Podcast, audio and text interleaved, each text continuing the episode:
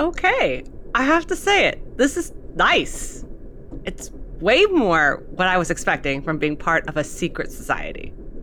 Oh, hell yeah. This is pretty sweet. No more trudging through the rain. Can we agree on that, please? Fuck yeah, this is sweet. We need to take things easy. A cup of tea? Thank you, my good man. So, uh, we started here, circled around. Uh, good. We should be moving further from the High Council's malign influence. They can't stand the flyover states. All we're doing is delaying the inevitable, though. So far, our whole plan has been to run away from our problems. Might as well run away in style, right? That's how we do what we do. Sweet, free Wi Fi. I wonder if the internet is still. Uh, an infinite hate machine? Uh, tea? I added a little lemon just for you. That's actually really nice. Thank you. what the hell is this? Where's the whiskey?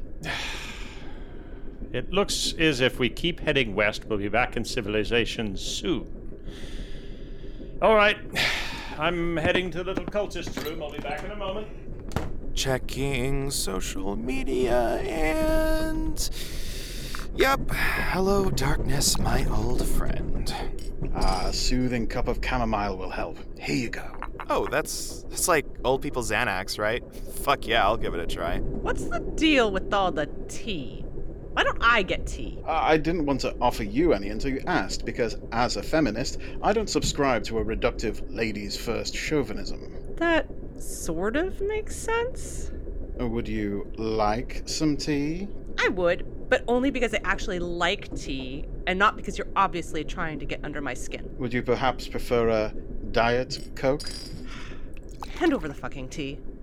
Uh, Hope? Oh, you're not manipulating me. Sure, sure. It's nice how you don't have to go along with the others. I mean, strictly speaking, this is cult tea for us committed cultists and not hangers on. Gimme!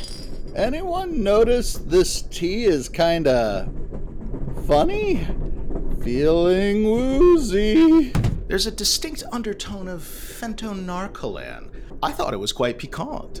I mean, it's not like mm, my favorite instant knockout drug, but Before what we both know is coming, I just wanted to say one thing.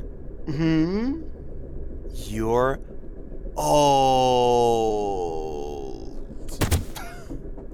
I really wish I could say this was the first time I've been cunningly betrayed recently. Why does this cult suck so much? I want to be clear. I am already so drunk, I might have passed out at any moment. Anyway, Noted.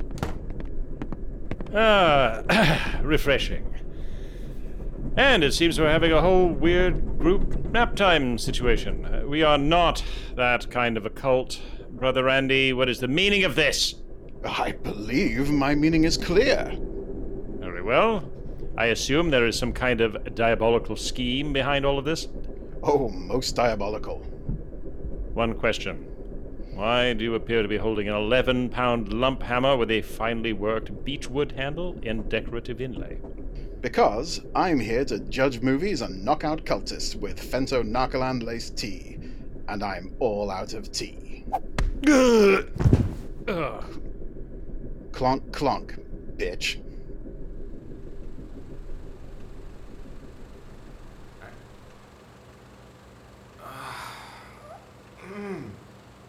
My head. Hey, is, is anyone there? Stop yelling! oh Jesus, oh, it's it's classic fentonarcolan. It's not like the new shit. Listen, the headache will pass in about in, in about ten minutes. Then you just have to deal with the night screaming, and if you're really unlucky, the bulges. You're kidding. Yeah, yeah, relax. It's more night murmuring. fuck. Where are we? Oh, I can't see shit. Wait, wait, can you move? I, I can't move. Oh, yeah, we're totally tied up. That that's not a side effect of fentonarcolan, by the way. That's just a thing, apparently. Anyone else awake yet? What happened? Where are we? Comfy chairs all in a line, dark room. Is this some kind of theater? Theater? No. It's a cinema. That's our thing, though, right? Isn't this like our deal? I have a terrible idea of what's coming. Well, spill it. What's the situations? Did our parents leave for a week's vacation? Who is missing from the group? Brother Methuselah? Who is missing who actually matters? Uh, one, two, three. Where's Brother Andy? And who has picked a conclave movie recently? Well, there was Alessa. Daniel. Wait, no. You better not be saying what I think you are, man. Cause that's it, man. Kill me now, put an ice pick in my fucking brain, and get it over with. That's right. It's his turn. okay, you need to stop kidding about. Let's get real here. After last time, we said never again. We said it! This this wasn't supposed to happen. Um, you wanna all uh, clue me in a little? What are you so worked up about?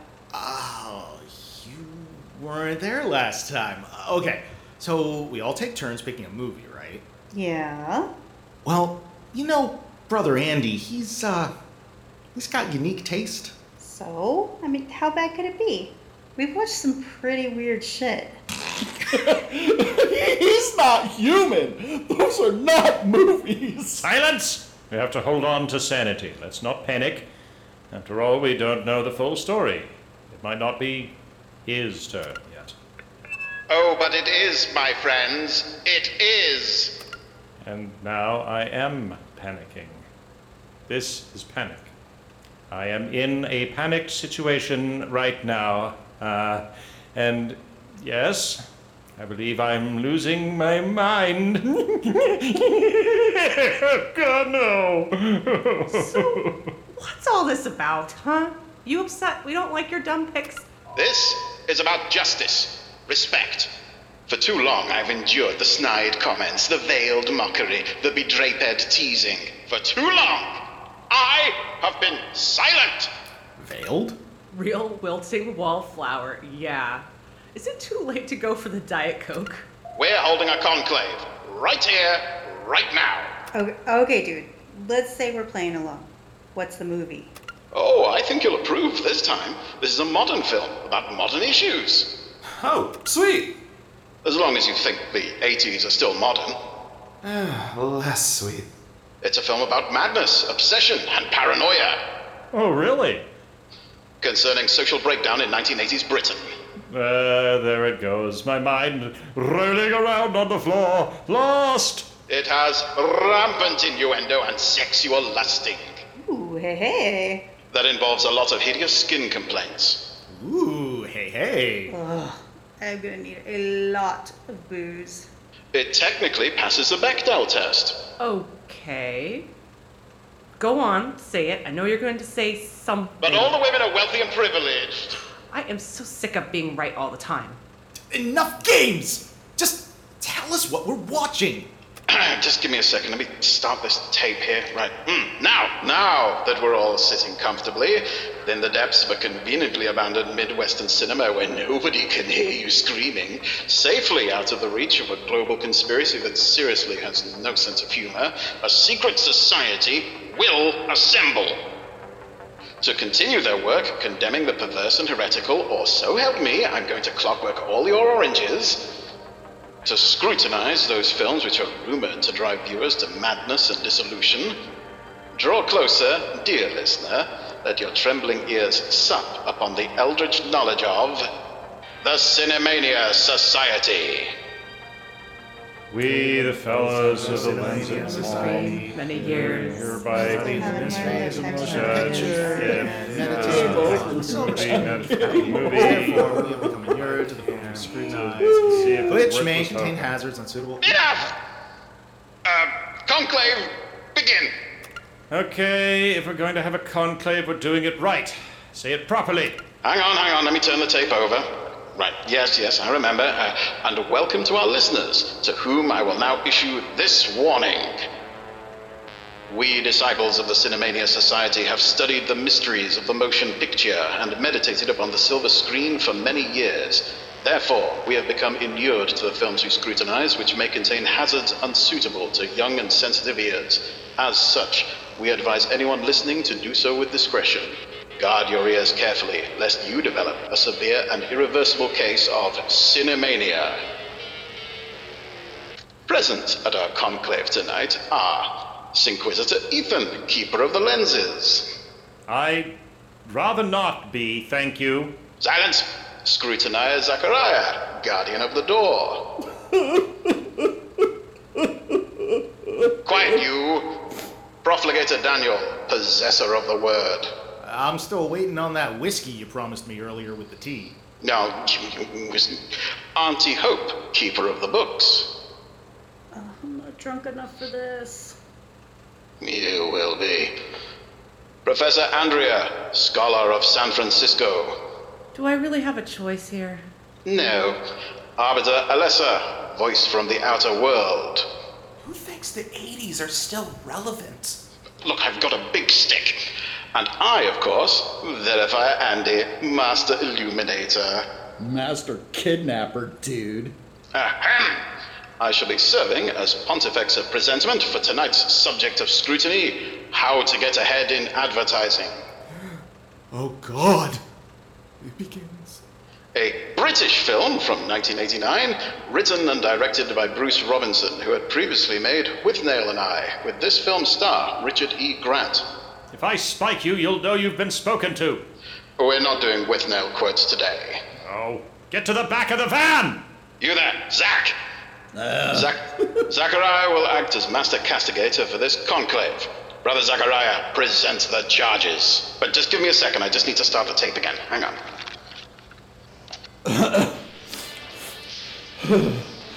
Talking skin diseases.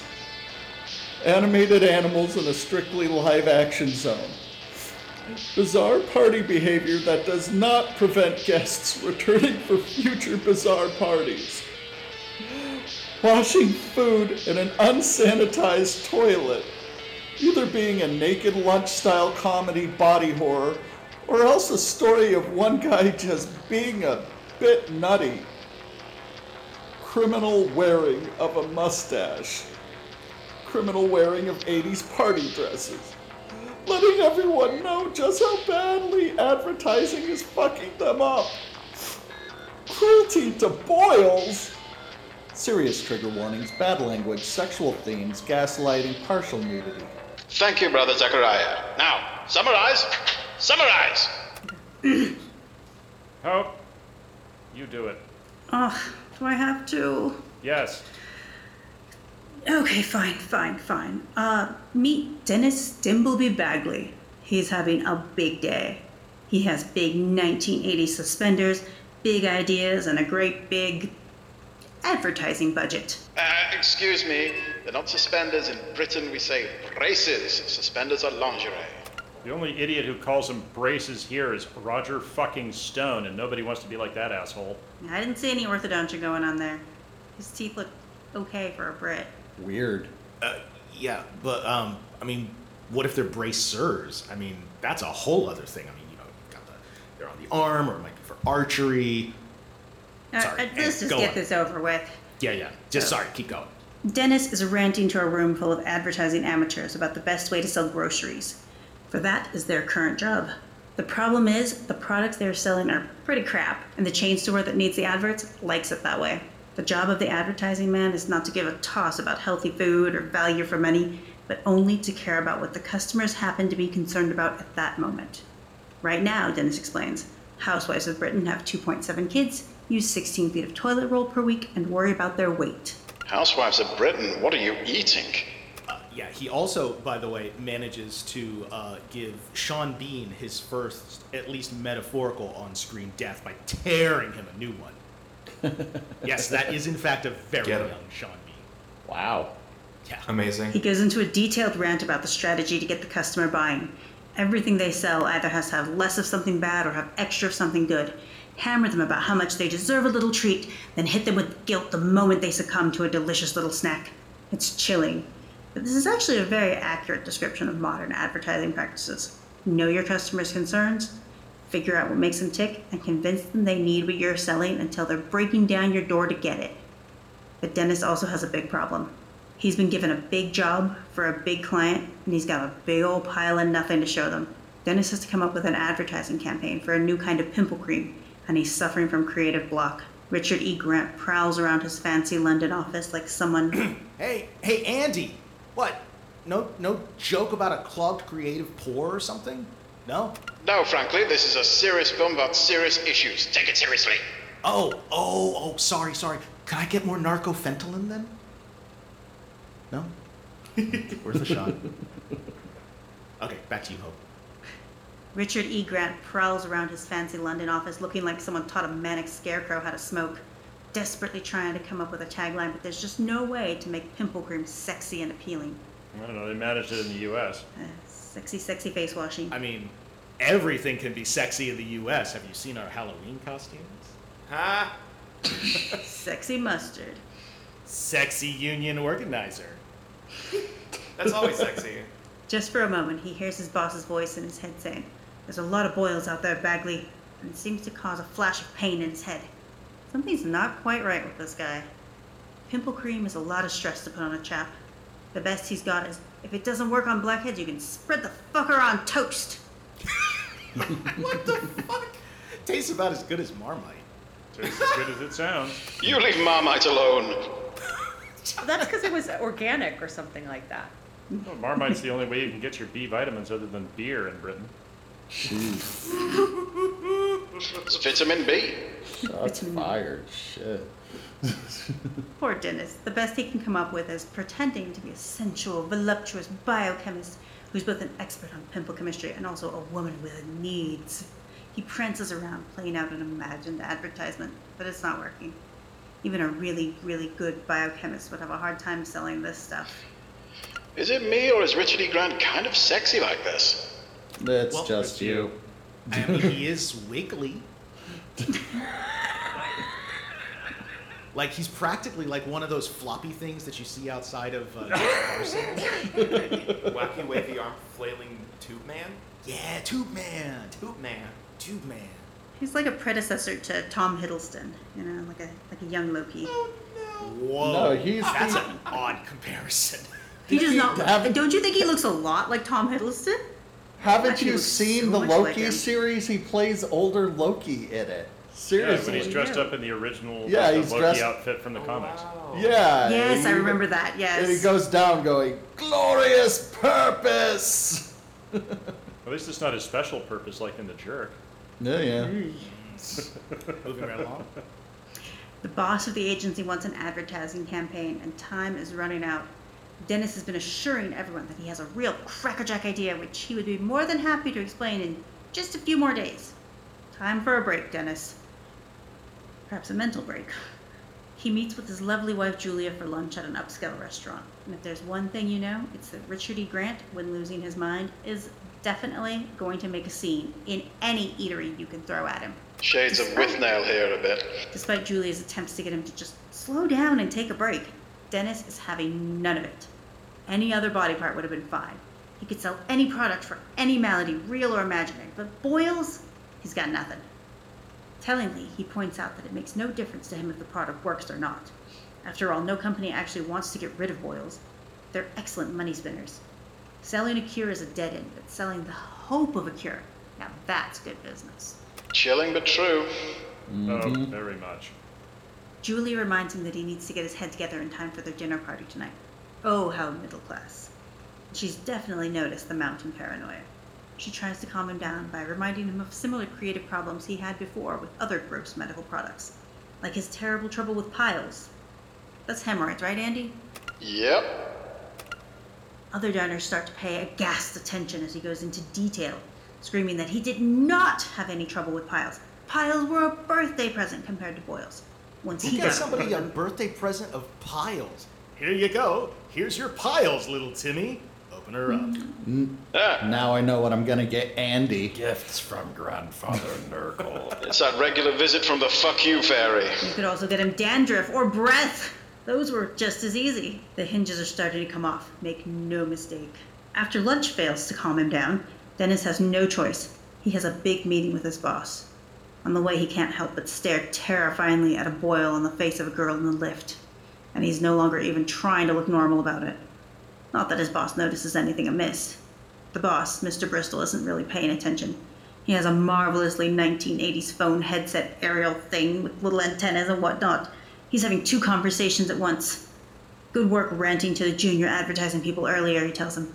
They complained about it, of course, but they needed a stiff talking to. However, the Pimple Cream account needs dealing with ASAP. Dennis promises absolutely that he has a big plan and a big idea to present, and it'll be ready in just another weekend. As long as that's true, which it isn't, Bagley isn't in trouble, which he is. I know, you know, I kind of thought this guy who plays his boss, Mr. Bristol, uh, initially I thought he was the same guy who plays Holly in Red Dwarf, but then I realized it wasn't. No, no, no. It's uh, Holly and Red Dwarf as Norman Lovett. This is another famous comedy actor who's been in tons of things over here. He's a very well-known face. I sometimes wonder if that boil he sees on the girl in the elevator is actually his imagination. Like, it's manifesting already in his mm-hmm. mind. Mm-hmm. Woman. What's real and what's in his head is Well, getting he's not blurred. crazy. It's all actually happening. Mmm. That's that's what they all say. Oh, and one more thing. Just a little favor, really. The boss asked uh, Dennis to come up with a thing. the boss asked Dennis to come up with a pitch for an instant dinner while he's at it. Dennis asked what kind of instant dinner. Boil in the bag. And just for a moment, Richard E. Grant demonstrates what it looks like when someone simultaneously manifests their own soul and accidentally swallows it. His expression is a thing of beauty, and even the half present Mr. Bristol wonders if everything's okay. It's not. Dennis flees. Dennis has boils on the brain. He can't stop thinking about it, going over and over and over the problem in his mind. On the train ride home, he randomly spouts out, What about large, blind, fat girls with boils? The people sharing his carriage aren't impressed. Dennis is riding home in a big train with a big cross section of society sitting near him. There's an Irish priest standing in for the moral majority, an intellectual type with large glasses and a bow tie who represents the fossilized academic elite, and a fellow businessman in a pinstripe suit. Oh, yeah. I don't know why I didn't pick up the allegory on this. It's pretty. Anyway. Yeah. You'd think they'd want someone young, 'cause isn't that who they're selling acne cream to? Yeah, the young and? Well, no, I Young people don't go on trains. They stay at home laying about lazily and picking up the dole. Uh, It's the 80s. Uh, shut up. the, the point of the Irish priest standing in for the moral majority, you know, the the intellectual the intellectual class, and then you know uh, academically. Like I just Maybe didn't. that's- at first- yeah, that's who that- he's that- used to selling to, but that's not who's buying pimple cream. No, as in like because this whole thing is is taking oh, place no, I, as, I as a understand your series point. of I was just adding. Oh. But also, so there's been a big story in the newspaper about a big drug bust, and they casually discuss it. The newspaper insinuates that a drug orgy was broken up, where there was heroin by the bushel and at least one young girl wearing peanut butter for a bra. So I'm going to give you a lot of support. Well, I was going to Dennis say, becomes- like, wouldn't they all be like laying around on the nod? Why would they think that people would be engaging in an orgy if they're all, you know, if if, if they're all anesthetized into a stupor? It's the 80s. People still didn't really understand drugs. They're like, oh, drugs bad. Drugs make you crazy. They didn't know the difference between each. These are peanut butter bra people. You can't tell what they're Listen, to. no, no, no, no, no. Listen, drug fueled orgy and drug induced stupor, you can do both at the same time if you're dedicated. Well, not everybody was speedballing then, but Zach, this is the era that produced Buckaroo Banzai across the eighth dimension. Don't tell me they didn't know how drugs worked. No, they I'm- knew how to take that- them. The casual train riding newspaper reader was not a connoisseur like like our friend Daniel, who knew the you know ins and outs of every single kind of drug. Exactly. They- just the general no. populace hears drug and they just assume whatever. These people grew up with like reefer madness. Oh, I love that film. it's a good film. I grew up with the DARE program. Yes, so some people knew the ins and outs. When this is the era when people were thinking about Nancy Reagan and uh, Margaret Thatcher making out while talking about just say no. Yeah. There's an image you'll never be able to get rid of now. You're welcome. Oh, there's my next wet dream. Daniel, please.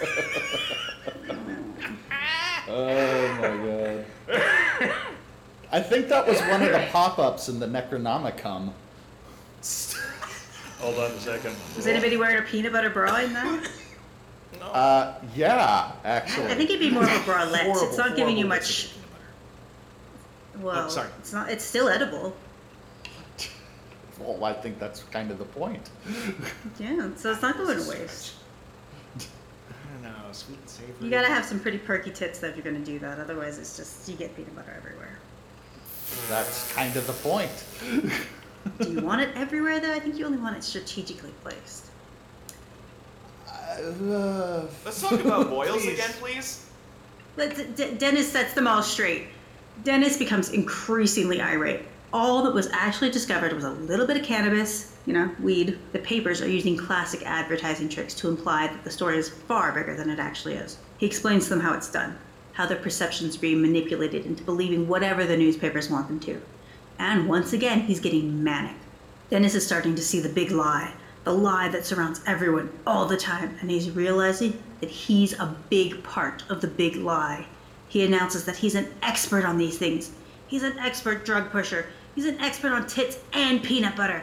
He's a pusher, all right, and pushers like to protect their pitch. Make everyone fear cannabis, and you can sell them more cigarettes.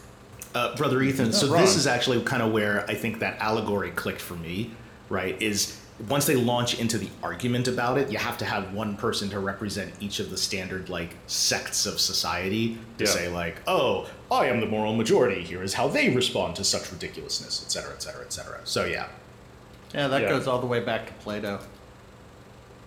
Plato did most of his shit in a cave, so you know.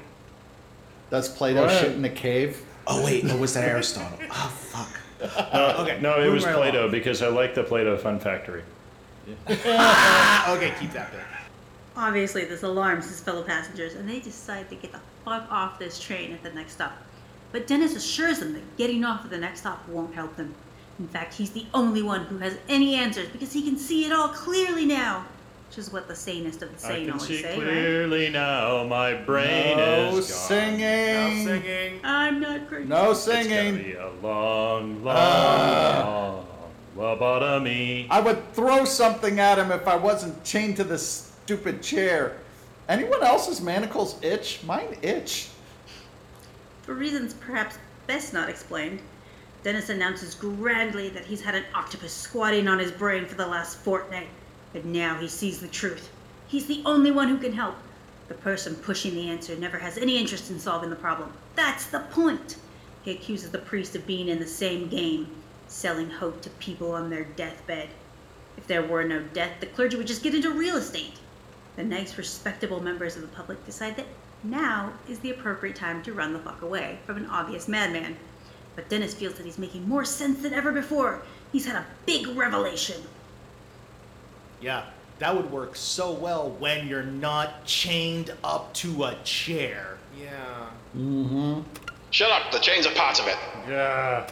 Ah, it's an immersive art experience. We're, we're Art with a silent F. especially captive audience. We've already had too much weird art on this crazy train. Don't make me fetch the car battery and crocodile clips. I hope this crazy. No singing!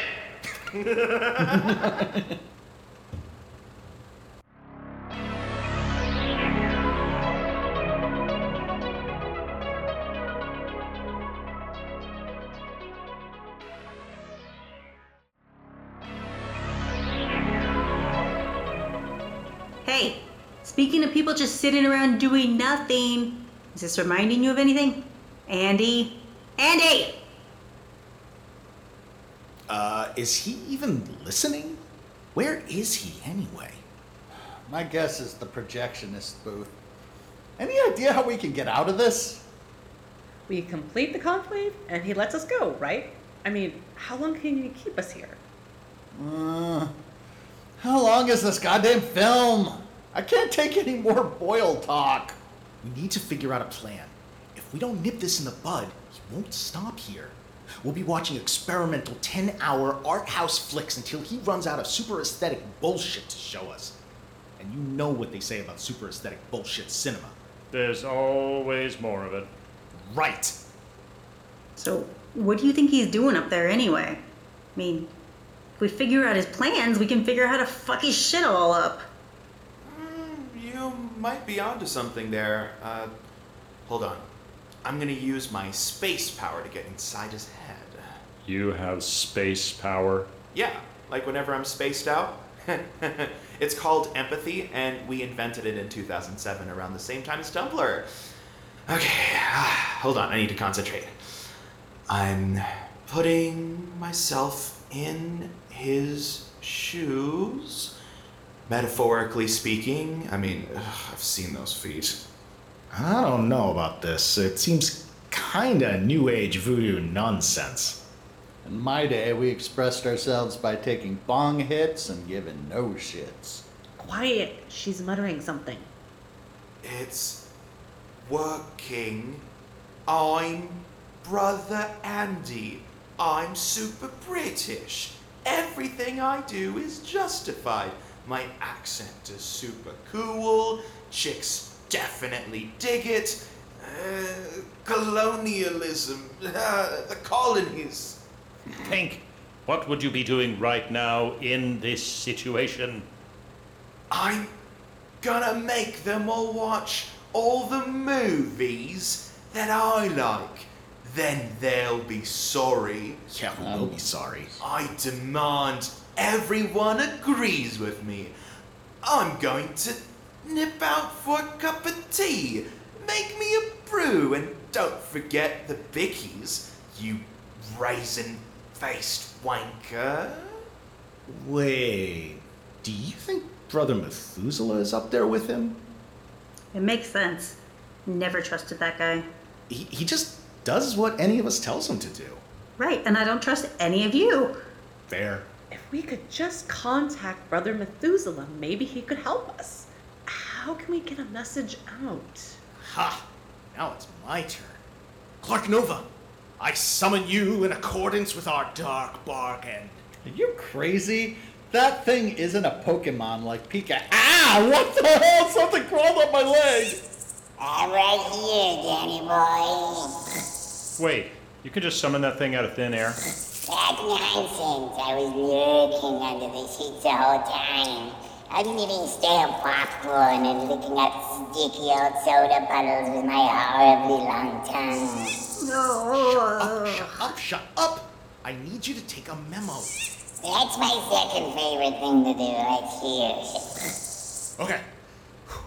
To Brother Methuselah from Cinemania Society. Help! Help! Hey, hey, hey! I want to hear more summarizing, less screaming, and then more screaming. Ooh, nice tea. Did you get the bourbon creams? They only had the crumbly custard ones. You failed me for the last time. Oh boy, we better get back to the movie, seeing as we don't have anything better to be doing. Well, I'll start the next summary. Back at home, Dennis no longer has any interest in behaving normally, and certainly not in behaving normally at a dinner party.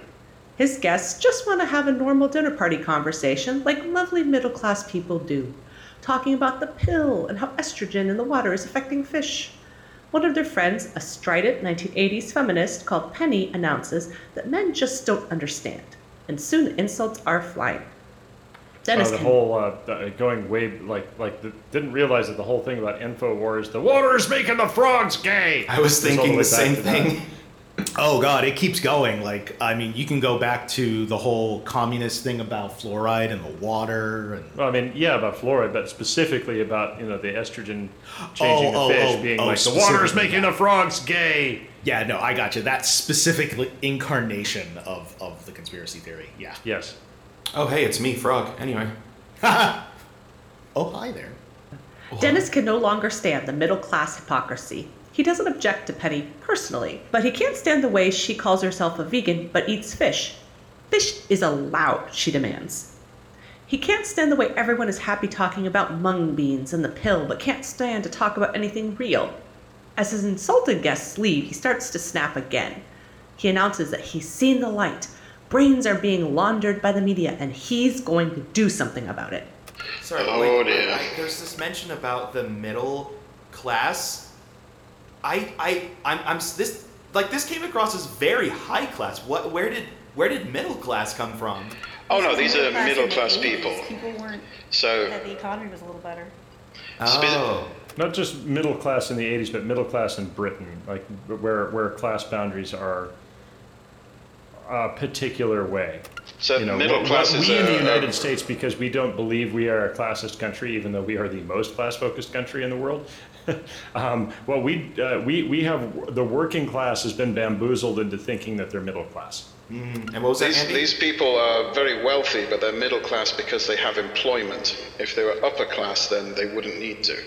Employment guarantees you middle. Oh.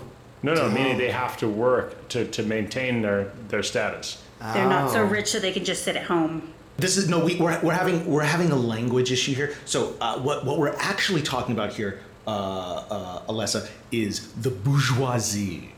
Ah. Yeah, yeah, yeah, yeah. Okay. All right. Yeah, yeah, all right. yeah. All right. All right. Awesome. Yeah, you gay communist frog. Right, right, right. They used to call it middle class. Now what we call middle class is like scraping by. Then you have the bourgeoisie. Yeah. Yeah, well, the, we still haven't acknowledged that the middle class has been cored out, and the people who think of themselves as middle class really are still working class. It's always been that way. It's just that the the working class in this country, in the United States, has been thoroughly propagandized into thinking they're middle class when in fact they are not. Yes, but any opportunity to say bourgeoisie. Yes. Yeah. But you know what's funny is that this entire sequence reminds me of a joke, which goes like this: Do you know how to tell if somebody's vegan? Don't worry, they'll tell you. Damned I know a lot of kulaks. vegans, and that's 100% true. oh, man. Um, by next morning, the first stage of Dennis' big plan is in full swing. His wife comes downstairs to find Dennis tearing apart every product in their lovely home. Nude except for a cooking apron and wearing a plastic bag on his head. He explains he has quite reasonably decided to destroy everything that is worthless, all the advertised crap they've surrounded themselves with. He heads up to the bathroom where he's intent on drowning the Hoover and forcing chicken down the toilet. It all makes perfect sense now, he happily explains. I loved this sequence so Oh my much. God. This is what my brain looks like. Uh, so, all right. So, not gonna lie, I may have empathized with this scene quite a lot. Um, like, this is exactly how you feel, if nothing else, when you live in New York City. 400 square foot apartments. Like, no, seriously, I I had to get rid of so much crap because, like, every year you're just moving from one apartment to the next, and you very quickly are like, okay, what's actually valuable? I came out to California, and then I got a house. It's like a decent sized two bedroom, three bathroom house, and it has a 500 bed, uh, 500 square foot New York City walk up apartments worth of stuff in it. Hang on, three, three It looks like- I bathrooms? what? Three bathrooms? How many craps can you No, take? no, no, no, no. the other way- wow, I got it backwards. Oh, I wish that would be so cool. No. oh no, best typo ever. No, um, no. if- uh, Ethan can attest to this. Like my house looks like a serial killer, and I just have killing. I mean, one doesn't? Fair. Fair. Okay. No, I, I love sitting in the middle of the floor of your living room because there's nowhere to sit. Okay, rolling on. Julia takes the view that he is not, in fact, being totally reasonable. In fact, Dennis is so worked up by his big idea that the stress has given him a big boil right on his neck. Oh well, these things happen, right? No need to slow down. At work, Dennis explains that advertising is all wrong. Everything they have been doing is wrong. Warning people about cigarettes that may cause cancer? Nonsense. They should be promising cancer, insisting that cigarettes will cause it. Once again, Dennis is calmly asked whether perhaps he is being a little irrational. And since this is full on berserk Richard E. Grant, they're being very. They're being very nice to him because he's quite clearly deranged They're at this all point. so very, very Well, British. I, and I, but I, you know, here's the thing. They're so British and polite that they can't just come out and say it. I, I know, right? But I do have a question. So I was still relatively young when this film came out. Uh, I didn't see it in the theaters or anything. Um, Where was the conversation on cigarettes and cancer around mid 1980s? Does anybody know? This was the Well, late uh, the, 1980s. it was yeah, the, it was like an open secret that they were almost certainly bad for you, but there was still a, a good proportion of people saying, "Oh, my grandmother had cigarettes till she was 90 and she was fine." There's no teach the controversy. We shouldn't be just assuming they're bad. Yeah, This that's the is, thing. I wasn't quite sure how controversial this part of the film was. I mean, everyone everyone knew they were bad for you. you. Yeah. Daniel, the big tobacco wars really Well, maybe not so much controversial, but like, where was this one like speaking truth to power? Like, where was it calling things out that people weren't openly talking about yet? That was kind of what I was curious about. that that wouldn't happen until maybe about 93 or 94. That's what I thought, I because that's when sure. Philip Morris and uh, like R.J. Reynolds and all the really big stuff had all those. There was all the really big congressional hearings, and finally Yeah. they were, big, you know, they had some really really big court cases that that came down, at least here in the U.S., that came down uh, finally after all the appeals were ended, and they were basically said, you know, they they had to say that yes, this that they had added nicotine to make people. Uh, Well, so yeah, addicted and- that's kind of what I was wondering because I remember that very clearly. yeah, but Uh, that wasn't like- until the that wasn't until Right. the the, the uh, early to mid '90s. Yeah, yeah, it was like kind of. I remember that kind of around the same time, honestly, as like the first Gulf War. But like, Yeah. brother Andy, so what was it like in Britain, like in like 1989 when this film came out? In terms of like, was it like, oh my god, they're like calling out cigarettes, or was it like, uh, yeah, no shit? The knowledge that it, cigarettes and cancer were connected, it was been known since the 60s. Well, everyone knew cigarettes were probably lethal, and it was an open secret that they were terrible. And the, society was starting to turn away from smoking everywhere being just normal and acceptable. But there were still cigarette advertisements everywhere. There were billboards. There were. It was just before cigarette advertising became banned altogether. Oh, I no cigarette advertising didn't get banned until like Oh yeah, over here, the, you couldn't you couldn't advertise cigarettes.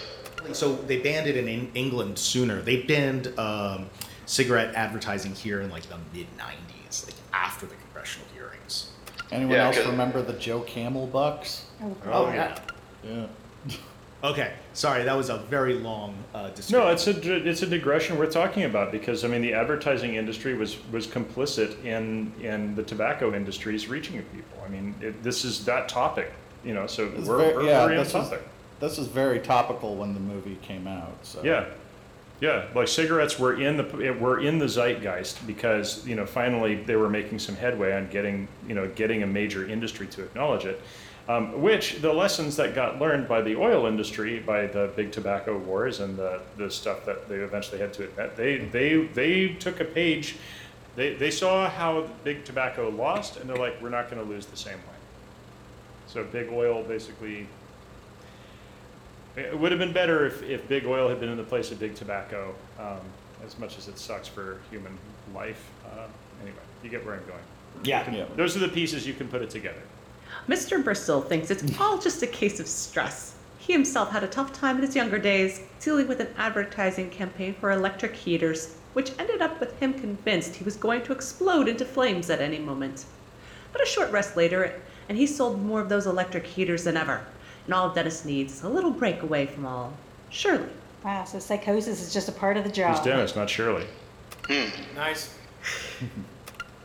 Dennis agrees that he needs some time off, which is why he's resigning in order to spread his revelation to the world any way he can.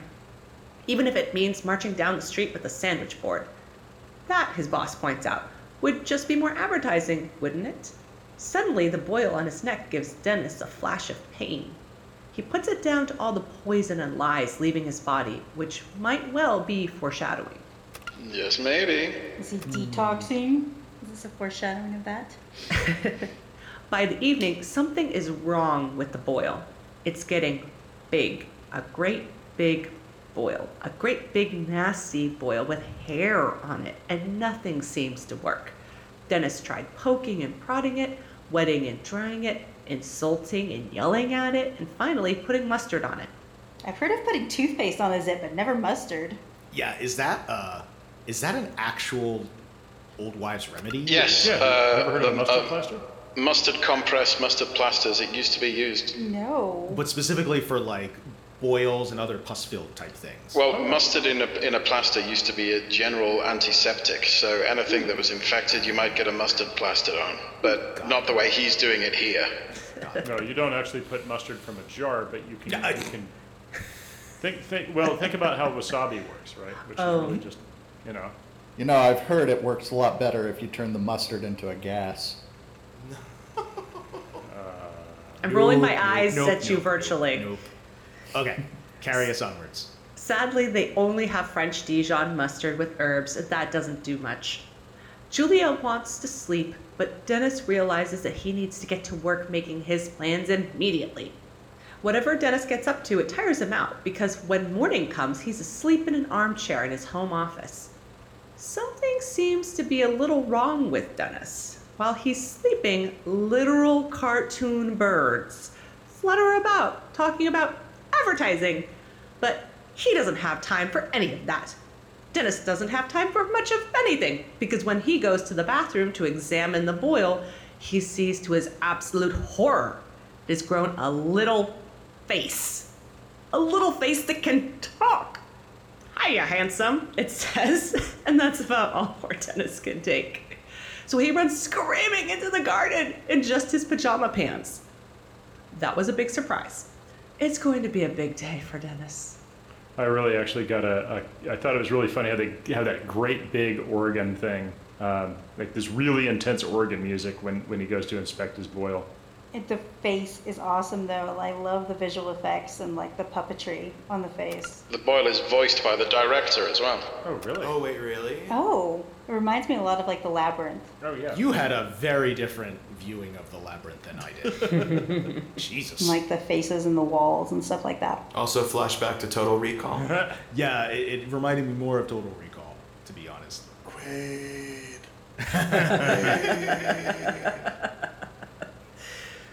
Ju- Start the machine, Quaid. Man, we got to get all these guys together. Just start like a, a gross puppet playgroup with uh, Clark Nova and all these guys. Julia summons a doctor immediately, while Dennis is running around screaming about the boil, the boil, and the little face and how it spoke to him. Notably, Dennis is the only one who sees anything except for a large, unsightly boil. By the time the doctor arrives, Dennis has become exactly as bad as before, and a chase around the garden with a big sedative needle ensues. Once Dennis is tucked away for a nice long nap, the doctor discusses next steps. This is one of those few movies where they don't actually give him a shot in the neck. I know. I was amazed. They actually like stuck him in the butt. It was it was amazing. I, I stood up. I, I would have stood up and cheered if I wasn't like s- strapped to this fucking chair. Now, Well, we do like a certain realism in our films. A highlight of the film for me. I wonder if what he got was as good as what we just Um, got. the because like at this point this is when we really start to i guess have some mounting evidence that it's like all in his head which i kind of see what they're getting at but it kind of comes across as like the age old like ooh he has a mental illness which is like what the fuck? Like can we just not do that? Can we just like have like the boil is literally just this creature rather than just kind of going for like a kind of tired ableist narrative of just like ooh mental illness bad it's like ugh come on But but that's that's the point is that everybody else rather than like he's that that's the point though, is that he's not actually crazy, okay right? But everybody Mm-hmm. else is treating him like he's crazy. true He's this you know he he has become the one sane man in a crazy world. That's kind of the point. Mm-hmm. Yeah, I, mm-hmm. I mean, I will say, I think this is definitely one of those early movies that does that does the "is he crazy or not" thing, like which is so popular. I know I've written plenty of mm-hmm. sophomore guess- stories yeah. of that sort. I guess it kind of just like the more ambiguous it is, the better, as opposed to just being like the kind of tired out creepy pasta thing, where there's like, ah, yes, they are. There is just something wrong with them. It's like, cool, great, awesome, thanks. There's definitely a lot of ambiguity here of uh, is it real, is it not, is it is it a Is it real or is it Memorex? The scene when his uh, boil smokes a cigarette, that for me said, um, this is actually happening right now. It should be. All boils should smoke. I love when he tells his wife, "I'm not smoking it. I'm just holding it." Uh, yeah, I mean, I mean, for what it's worth, um, it it definitely does like have plenty of that, you know, somewhat ableist thing that was very popular back in the like 70s and 80s of like just pick your random like kind of body horror grotesqueness of like I don't know if anybody reads much Salman Rushdie, but it's like every single one of his books, his main character has some kind of deformity, just period. It's, it's the thing he does, um, and that was like kind of all over the place at the time, um, and it was just, it was just a weird thing that was part of the surrealism of the time. I guess I don't Yeah. know if there's any better explanation for it than that. Real. And there's ways to tell that narrative for sure, but I guess like my first instinct going into this was just like, all right, where are we going with this? yeah, yeah, no, definitely, definitely. Clearly, there is some kind of psychotic break happening, and removing the boil could only make things worse. After all, they don't know who Dennis believes the boil is. It could be anyone, and it might not do him much good if they just kill it. For all we know, he might think they lanced his mother. Until Dennis has seen a mental specialist, the doctor decides the best thing to do is stay calm and note down anything the boil says. That is, anything Dennis says that he claims the boil says. And if Dennis won't go along with the idea, they may have to put him away. Once he's had a nice little rest, Julia tries to calm Dennis down with a nice cup of tea. That is sounding very ironic right now. And some dinner. But when she's not looking, the boil starts talking. It speaks in advertising lines, asking her if she's embarrassed by her false teeth, or whether she'd like a trip to France. Dennis tries to cover it up by pretending he's just talking about things that happen to be on his mind, but Julia knows something is going on. Dennis tries to assure her the voice is coming from his boil, and this doesn't go down well. Julia thinks it's not the boil. Julia thinks that it hits him talking, but Dennis won't be persuaded. Maybe the boil wants to go up Eiffel Tower and see the sights. Hasn't she considered that? Julia is having none of it. It's time for a psychiatrist, like it or not. You know, in her defense, it's just like whenever the boil is speaking or something, it does like he does like turn his head away and stuff, so you can't see whether his mouth is moving or not. And that's what she accuses him of. He says, It's not me, it's the Yeah. boil. And she says, Oh, yes. And every time the boil's talking is when you've turned away or you Yeah. look down or you're down on the under the table. Mm-hmm. Yeah, I mean, well, they're giving all the people around him the excuse to believe that he's making it up. Because if they saw the boil talking, then obviously they'd say, oh, he's actually got a talking boil, then they'd address things differently. But because none of them have seen it speak or heard it properly, they have every reason to believe that he's making it all up. Well, and he keeps it covered.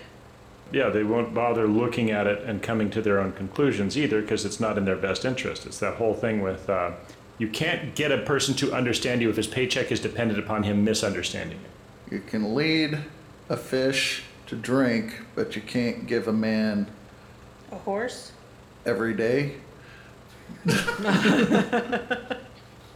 think you had too much of the tea. Oh, fetch this, poison that, lace the tea with whatever.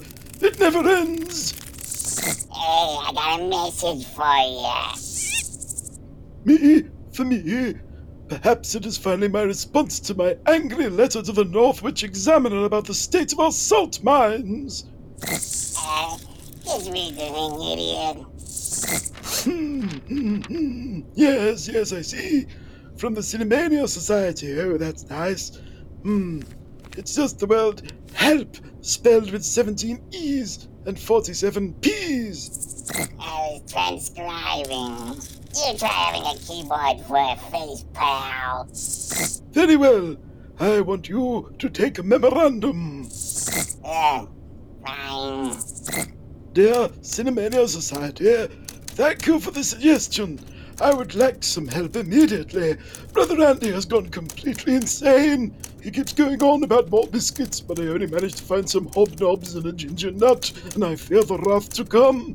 Please send help immediately. You realize we might be the only thing standing between our pallies down there and unimaginable horror.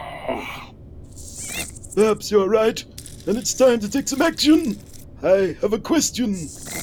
I'm prepared for disappointment here. Is it too late to join another cult?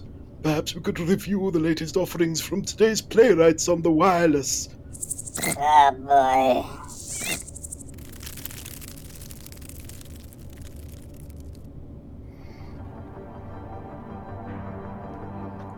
That episode of the Cinemania Society was written and performed by Andy Slack, Daniel Scribner, Andrea Palladino, Alessa Luz Martinez, Hope Bravo, Ethan Ireland, and Zacharia Berks. Music by Karl Casey at White Bat Audio. Incidental music and sound effects courtesy of Epidemic Sound. Visit our social media feeds on Facebook, Twitter, X, at TCS underscore Cinemania, and Reddit at r slash the Cinemania Society. If you really like what you've heard, visit us on Patreon and chuck us a couple bones, because making podcasts ain't free. The Cinemania Society is a product of the Cinemania Society, LLC.